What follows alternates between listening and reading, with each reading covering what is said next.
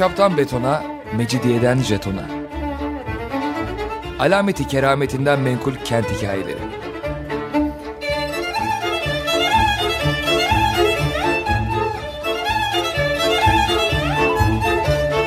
Hazırlayan ve sunan Pınar Erkan.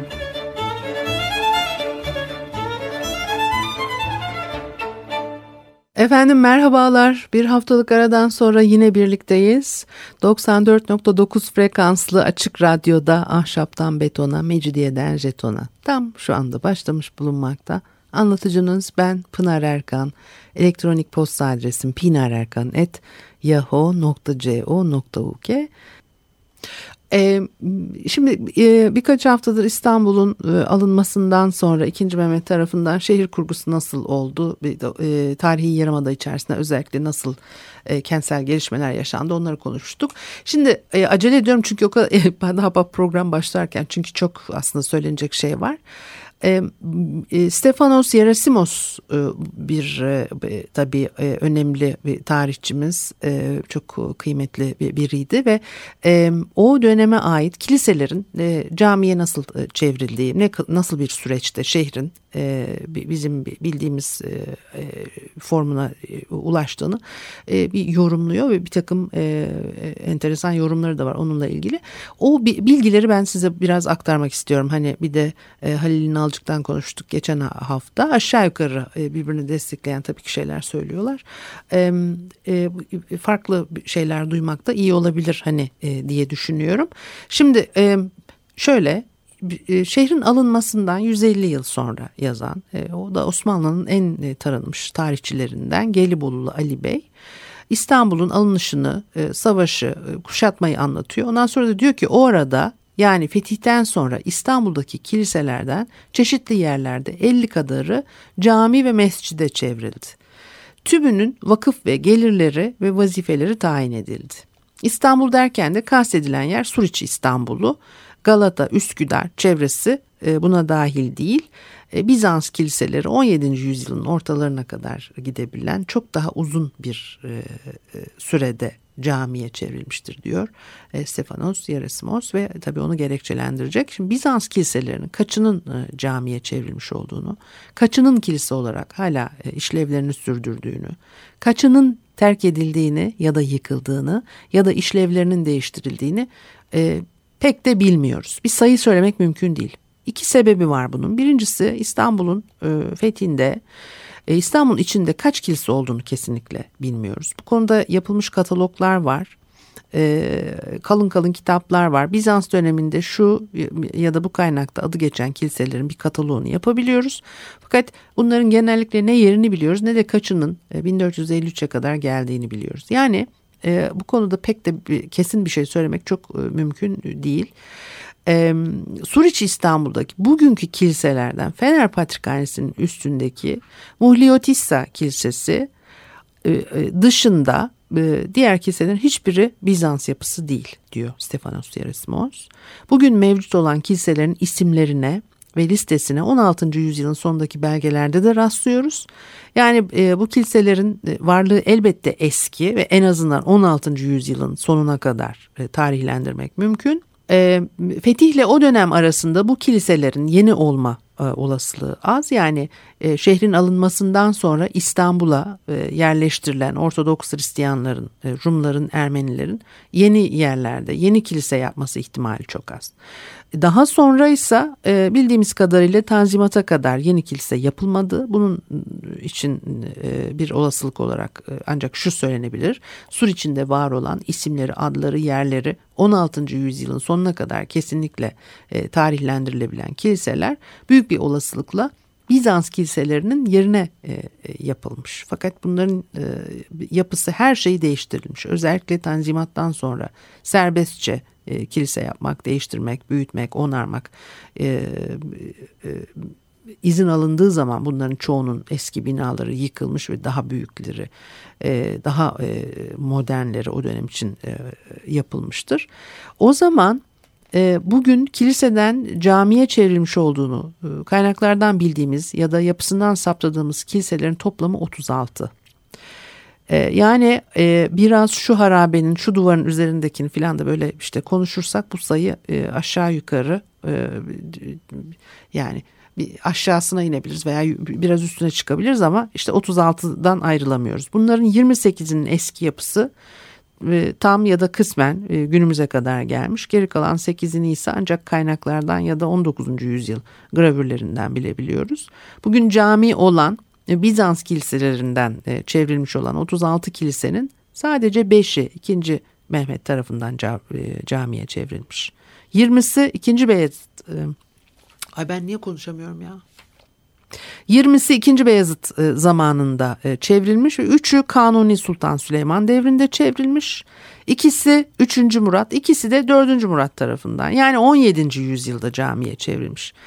E, geriye 4 kilise kalıyor. Onların da işte camiye ne zaman çevrildiğini gerçekten de bilmiyoruz.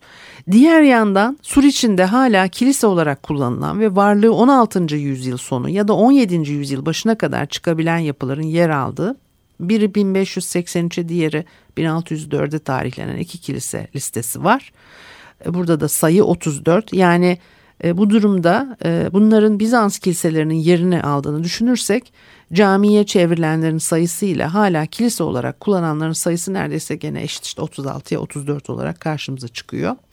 Ve biliyoruz ki İstanbul alındığında camiye e, çevrilen ilk kilise Ayasofya 29 ee, Mayıs 1453 Salı günü şehir alınıyor ve İstanbul'da Ayasofya'nın tadilatı Cuma namazına yetiştirilmiş. E, Cuma namazı orada kılınmış. Bunu da yine Gelibolu Ali Bey anlatıyor. O acayip resimlerin bozulması ve beyaz mermer seçilerek kıble tarafında mihrap yapılması ve acele minber ve mahvil yaptırılıp cuma gününden önce tamamlanmasını buyurdular. Bunun üzerine o sanatlı nakışlarını bozdular sanki bir ceset idi ki derisini yüzdüler diyor. Ee, Mustafa e, Ali e, Bey'in e, sözleri bunlar. Tabii o, o çarpıcı bir imaj. Çünkü iki gün içinde iskelenin işte kurulması, o en tepedeki Pantokrator'a kadar bütün mozaiklerin, resimlerin kapatılması çok da mümkün görünmüyor. Ve hatta daha da ilginç tarafı bu mozaiklerin önemli bir kısmı ee, Mustafa Ali'nin bu metni e, yazdığı zaman yani 1592-93 yıllarında hala duruyordu. Çünkü e, bundan çok daha sonra 1710 yılında İsveçli seyyah Luz'un e, çizmiş olduğu gravürlerde Ayasofya içinde pek çok mozaiği hala görebiliyoruz. Bu durumda belki de o iki gün içinde yalnızca taşınabilen ikonalar, kolay kaldırılan şeyler e, götürüldü. Fakat mozaikler büyük bir ihtimalle yerinde kalmıştır. Çünkü bir kısmı 200 yıl sonra hala duruyordu. Çünkü görenler var.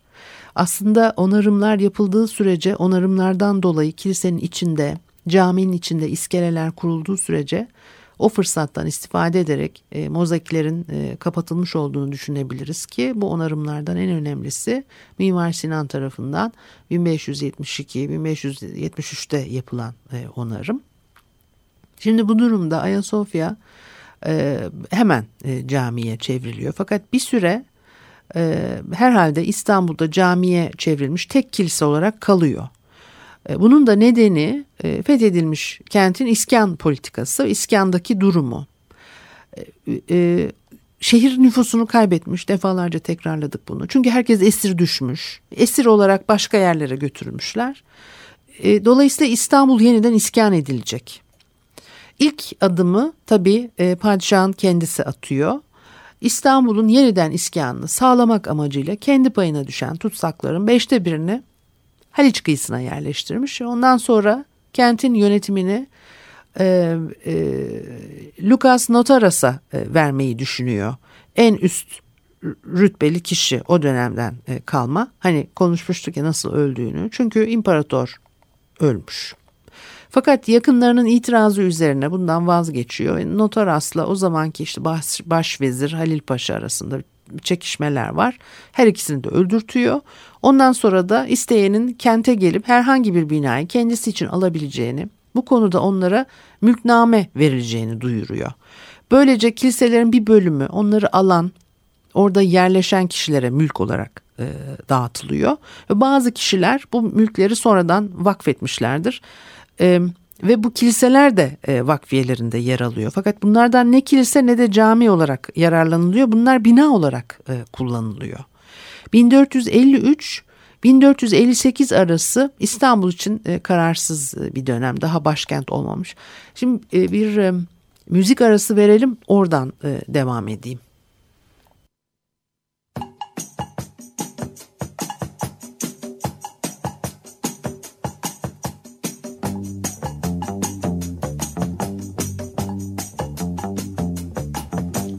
Açtım aşk defterimi. Hatırladım sevdiklerimi. Her birisi bir başka alemdi. Aradım o günlerimi. İlk sevgilim hangisi? Nasıl yaktım bunca ateşi? İnanmazdım görmesem karşımda. Aşk tüten bu yüzleri. Kimi ağlattı beni güldürdü Kimisi hiç sevmedi. Sever göründü. Sever göründü. Açtım aşk defterimi.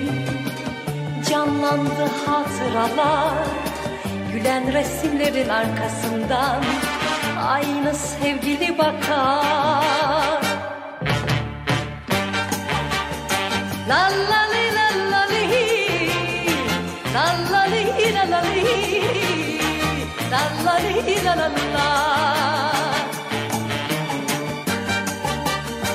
Unuttum geçmişleri Unuttum o günleri Eski sevgilileri. Açtım aşk defterimi Hatırladım sevdiklerimi. Her birisi bir başka alemdi Aradım o günlerimi İlk sevgilim hangisi? Nasıl yaktım bunca ateşi? İnanmazdım görmesem karşımda. Aşk tüten bu yüzleri. Kimi ağlattı beni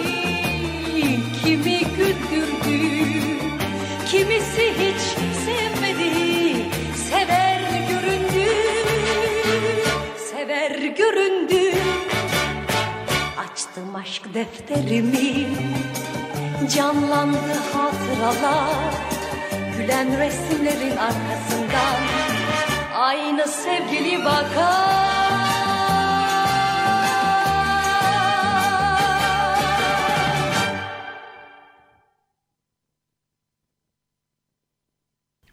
Efendim Açık Radyo'da ahşaptan betona, mecidiyeden jetona devam ediyor. Ve e, Stefanos Yerasimos temel ka- kaynağımız onun e, düşünceleri ve yazılı e, bilgileri size aktarıyordum. Şimdi e, 1458'e kadar 1453'ten e, daha henüz e, şehir işte iskan edilecek bir kararsız dönem dedik. E, şehre rağbet az. Dolayısıyla da sürgünlerle kenti iskan etmeye çalışıyorlar. Fakat 1455'te İstanbul'da bir sayım yapılıyor. Bu, sayımdan sonra daha önce o tarihe kadar verilmiş olan mülkiyet hakları kaldırılıyor. Bunun üzerine mülkleri e, tabii elinden alınınca insanlar şehri terk ediyorlar. E, kaçak durumunda bir de kayda öyle geçmiş diye tahrir defterin, defterinde daha önce konuşmuştuk. Bundan bir yıl sonra 1456'da e, mülkiyet haklarını geri alıyorlar. O döneme ait bir takım bilgiler de var. 1455 yılında Pantakrator Manastırı'nın mesela halaçlar çalışıyormuş burada. Yani Pantakrator Manastırı daha Zeyrek Camii olmamış. Kalenderi derviş, dervişleri daha sonra Topkapı Suru içinde kalacak Mangara Manastırı'na yerleştirilmişler. Yani kalenderi dervişleri daha henüz kalenderhaneye yerleşmemiş. Kalenderhane de daha tekke olmamış. 1456'dan sonra yerleşme yeni bir e, hız e, kazanıyor gibi görünüyor. En eski mescit İstanbul'da bildiğimiz Edirneli gayrimüslim doğumlu olan bir Attar tarafında yani Aktar hani diyoruz ya eskiden Attar deniyormuş. Haliç tarafında bugünkü Rüstempaşa Camii'nin olduğu yerde 1457'de kuruluyor. bu da kiliseden çevrilmiş olabilir ama bununla da ilgili de bilgi, bilgi yok. Şimdi İstanbul'un Osmanlı başkenti yapma kararının alınması ya da ilan edilmesi kabaca 1458 sonbaharına rastlıyor gibi görünüyor. Ve bu tarihte 2. Mehmet 1. Mora Seferinden e, dönüyor. Bazı kararlar alıyor. Bu kararlar iskan ve yapı alanında daha önce alınmış kararlarla biraz çelişkili de görünüyor. Çünkü 2. Mehmet İstanbul'u aldıktan sonra eski Theodosius formunun yerinde yani bugün Beyazıt Meydanı ile Süleymaniye Camii'nin arasındaki yerde kendisine bir saray yaptırıyor. İstanbul'daki Osmanlı Sarayı'nı orada yaptırmaya karar veriyor. 1455 başında 6 Ocak'ta yeni bir patrik tayin ediyor e, Genadios. Eski patrikhane Ayasofya yanında olduğu için bu arada Ayasofya'da camiye çevrilmiş olduğundan patriği Havaryum Kilisesi'ne gönderiyor. Patrikhane oraya yerleşiyor. Bir iki yıl sonra Patrick kendisini orada emniyette hissetmediği için daha ilerideki Pamakaristos e, manastırına yerleşiyor. Yani 1453-54'te 2. Mehmet'in niyeti sarayın kenti merkezinde yapmak, Havaryum Kilisesi'nde patrikhaneye çevirmek. 1458'de daha 3 yıllık olan sarayın yerini değiştiriyor ve sarayını Topkapı'da yapmaya karar veriyor. Yani, e, e, aynı zamanda patriğin terk etmiş olduğu Havaryum Kilisesi'nde kendi camisini e, yapıyor. Aynı zamanda İstanbul'un başkent olma sürecinin de gerçekten başladığı bir süreç e, bu. Aynı yıldan itibaren İstanbul'a çok önemli sayıda sürgün gelmeye başlıyor ve kentin iskanıyla çok daha ciddi bir şekilde ilgileniyor. Şimdi bu sürgünler nereden geliyor? Özellikle yeni fethedilen yerlerden getiriliyor. Çünkü daha önce fethedilmiş yerlerde insanların statüsü artık belli, vergilerini kime verecekleri belli ve onları sürgün haline sokmak çok zor bir iş daha önce yapılmış zorluklarla karşılaşılmış. Hatta e, 2. Mehmet'in bazı Müslüman tüccarları Bursa'dan İstanbul'a getirmek isteyince 1454'te hemen şehrin alınmasının akabinde orada nasıl sorunlar yaşandığını da konuşmuştuk geçen haftalarda. Dolayısıyla e, o yeni e, fethedilen yerlerin nüfusunun bir kısmı e, daha orasının sayımı e, tahriri yapılmadan alınıp İstanbul'a getiriliyor. Fakat o dönemde ele geçirilen yerlerin hepsi Balkanlarda ve bu durumda İstanbul'a sürülen halkın çoğu önemli bir ölçüde Ortodoks Hristiyan. Kısmen de Yahudi. Yahudilerin bir bölümü kendi isteğiyle gelmiş olduğu söyleniyor öyle yazılıyor ve bu süreç 1466'ya kadar devam ediyor. 1466 yazında Trakya'da İstanbul'da büyük bir veba salgını oluyor. Niye veba salgınını konuştuk geçen hafta. Neyse önceki haftalarda önemli sayıda insan ölüyor. Demek ki yine bir sorun çıkmış ve kentin nüfusunda bir azalma olmuş. Ondan hemen sonra bu sefer Karaman Seferi yapılıyor. Karaman Beyliği 1467'de ortadan kaldırılıyor. Savaşlar 1471'e kadar sürüyor. Önemli sayıda kişi oradan İstanbul'a e, getiriliyor. Bunların arasında da Hristiyan olanlar var. Fakat Müslümanların sayısı da az değil. Bu tarihten sonra Eğriboz'dan, Kırım'dan vesaire e, sürgünler yapılıyor. Birkaç yıl devam ediyor bu. 1477'de 19. yüzyıldan önce İstanbul'un bilinen tek nüfus sayımı diyebileceğimiz sayım yapılıyor. Çünkü 15. 16. yüzyıl dönemi için İstanbul yani tarihi bakımdan en büyük sorun kent nüfusunu bilmememiz ve bu konuyla da ilgili doğrudan bir kaynakta pek yok. İstanbul nüfusu için söylenen sayılar dolayısıyla genellikle işte tahminidir, yanlıştır, her zaman çok doğru değil. 1477'de bir nüfus sayımı yapılıyor ama gayrimüslimlerin sayısının tüm nüfusun yüzde 42'sine ulaştığı görülüyor. Ee, şimdi buradan geriye doğru şöyle bir e, varsayımda e, bulunabiliriz. Gayrimüslim nüfusunun yüzde 42 olması yani Müslüman nüfusun yüzde 58 olması büyük bir ihtimalle 1467 ile 1471 arasında Karaman'dan önemli sayıda Müslüman getirmiş olmasından kaynaklanıyor. Yani bundan çok emin olamasak da 1467'deki sürgünden ve 1466'daki veba salgınından önce İstanbul nüfusunun çoğunlukla gayrimüslim olduğunu varsayabiliriz. Ee, ilk yıllarda büyük önemli sayıda e, kilisenin camiye çevrilmemesinin de bir e, sebebidir bu. Aynı yıllarda 1470 yılında 2. Mehmet kendi camisini yaptırıyor. Kararı 1458-59'da veriyor. Oradaki Havaryum Kilisesi'ni e, yıkıyor. Herhalde temelleri açılmıştır. Caminin inşaatı da işte e, sürüyor. O arada kendi erkanını, vezirlerini, e, sadrazamlarını cami e, yaptırmaları için özendiriyor. O dönemin birçok önemli şahsiyeti İstanbul'da camiler yaptırıyor. Bunların arasında Mahmut Paşa, İshak Paşa, Rum Mehmet Paşa gibi sadrazamlar, Hasmurat Paşa sayabiliyoruz. Mahmut Paşa Camii, Aksaray'daki Hasmurat Paşa Camii gibi çok büyük anıtsal camiler bunlar. Ama bunların hiçbirisi kiliseden çevrilmedi. 1472-73'te ee, Fatih Camii bitiyor. Kendi camisini Ayasofya içeren büyük bir vakfiye yaparak İstanbul'da, İstanbul'un çevresinde dışında birçok mülkü gayrimenkulü Fatih Camii'ne ve Ayasofya'ya e, vakfediyor. E, yani Ayasofya'nın dışında beş kiliseden e, söz edilir. Bunlardan biri işte Silivri'de e, İkincisi Galata'da Arap Camii olarak bilinen San Domenico Kilisesi. Bu da İstanbul'da ama sur dışında. Üçü İstanbul'un içinde bunlardan biri bugün eski adı e, Kriotista olduğunu bildiğimiz e, kilise e, Kalenderi dervişlerin tekkesi. Kalenderhane olarak e, tanınır burası. İkincisi Pantakrator ki adını ilk e, müderrisi Molla Zeyrek'ten alıp Zeyrek Medresesi olmuştur. Üçüncüsü günümüze kadar Pantepoptes adıyla bilinen e, işte neyse isimde bir takım e, tartışmalar var. Eski imaret camii, imaret oluyor bunlar. Yani Ayasofya'nın dışında 1472 tarihli vakfiyede işlevi e, değiştirilen üç kiliseden söz ediliyor. Üstelik bunların hiçbiri doğrudan camiye çevrilmiyor. Biri tekke oluyor, birisi medrese oluyor, biri imaret oluyor. Tabi bunların içinde aynı zamanda bir ibadet yeri de var. Sonuç olarak 2. Mehmet'in e, Ayasofya ile birlikte Müslümanlığa ait dinsel sosyal işlevler atfettiği Bizans kiliselerinin e, sayısı 4.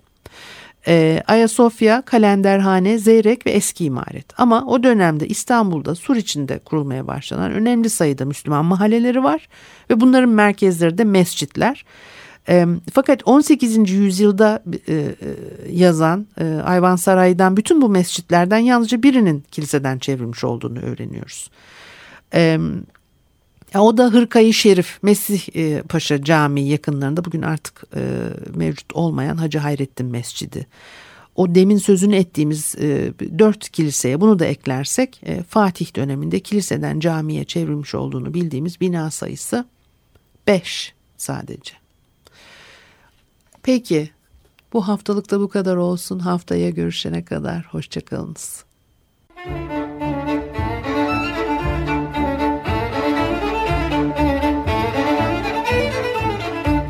Ahşaptan betona, mecidiyeden jetona.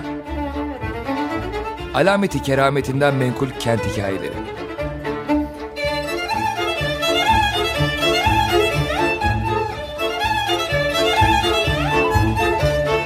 Hazırlayan ve sunan Pınar Erkan.